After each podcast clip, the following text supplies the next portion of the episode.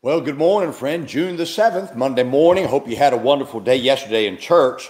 And um, we had a great day here at Maranatha Baptist Church. Always exciting to see what the Lord's doing here. And um, had a great day. First day of uh, first Sunday of June. Of course, that means the first Sunday in um, in summertime.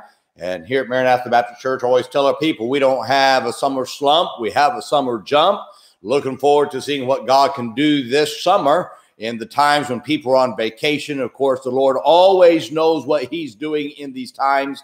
I'd encourage you to be faithful to your church during the summertime. Certainly go on vacation if you do. Don't miss more than one Sunday during the summertime. Help your pastor out, help your church out you can you can you can schedule your time to be in church miss just one sunday still be gone a couple of weeks enjoy your vacation time and and still have time with the family and i'd encourage you to do so so that your your church is not hindered by your absence and that would be an important thing um, for you i want to read to you this morning from from the book of philemon chapter 1 and verse 11 which says the verse says which in time past was to thee unprofitable but now profitable to thee and to me. Now, there are many powerful things in life that can change the status quo, but nothing is, is as more powerful as God's word and its ability to transform broken people into trophies of God's grace. Now, the book of Philemon is a testament to the power of God's word and its ability to transform a person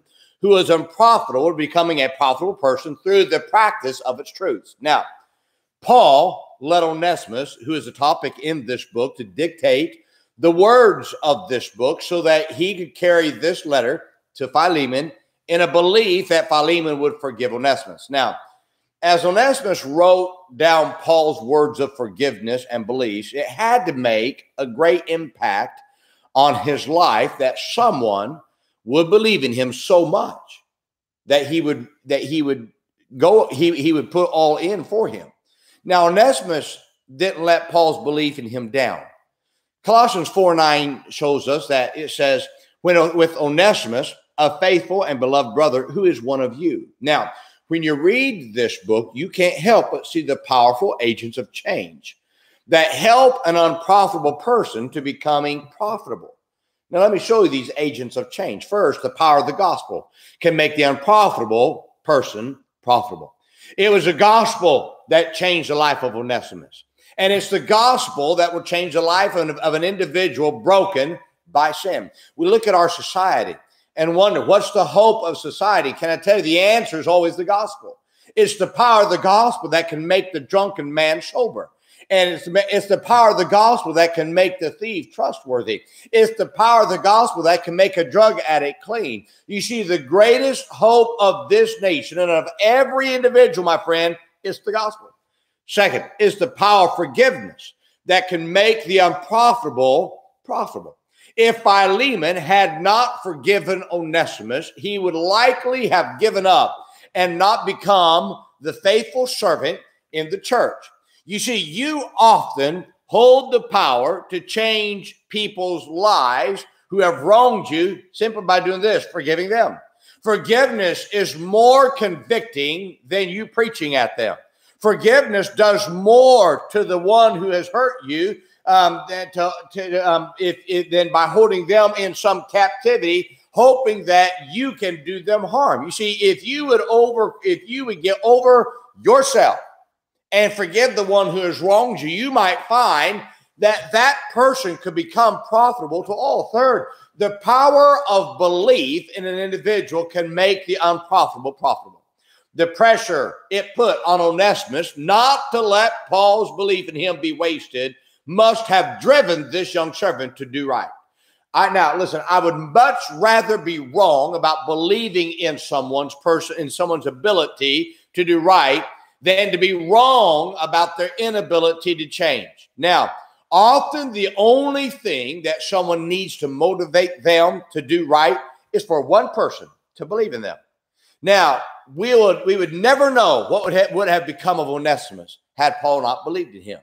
And you and, and and you would not be reading this or you would not be listening to me as I speak to you if you would not have believed in someone or someone have not believed in you. You see, you'll never be a person, be a life changer until you start believing in those who don't believe in themselves. Now, my friend, the only thing that is going to make these things happen is if you become that person who will give the gospel to the lost, forgive the one who has wronged you, and believe in those who no one else wants to believe in. You see, the powerful agents of change depend on you using those agents and those tools to make a difference in someone's life. Now, can I tell you, there is a world out there that needs you to believe in them. Don't let the world and what they do, get, get this now, don't let the world and their agenda drive whether we believe in someone who others don't believe in. The scriptures are filled with people that this generation would have given up on. I choose not to do that. I hope you do too. Trust me, there's a world out there that needs us. Would you, would you be that person that would say, I'm not going to let the world dictate what I do? I'm going to make sure that these people that we are trying to change have someone who believes in them. That's the power of that's a powerful tool that we can use to change people's lives. And let me tell you something when a church is filled with these people, you find people who be loyal to the cause of Christ, who can make a difference in other lives because somebody believed in them. Would you be that person? I hope that you would. My friend, remember today, be good to everybody. Everybody's having a tough time. Have a great day, my friend.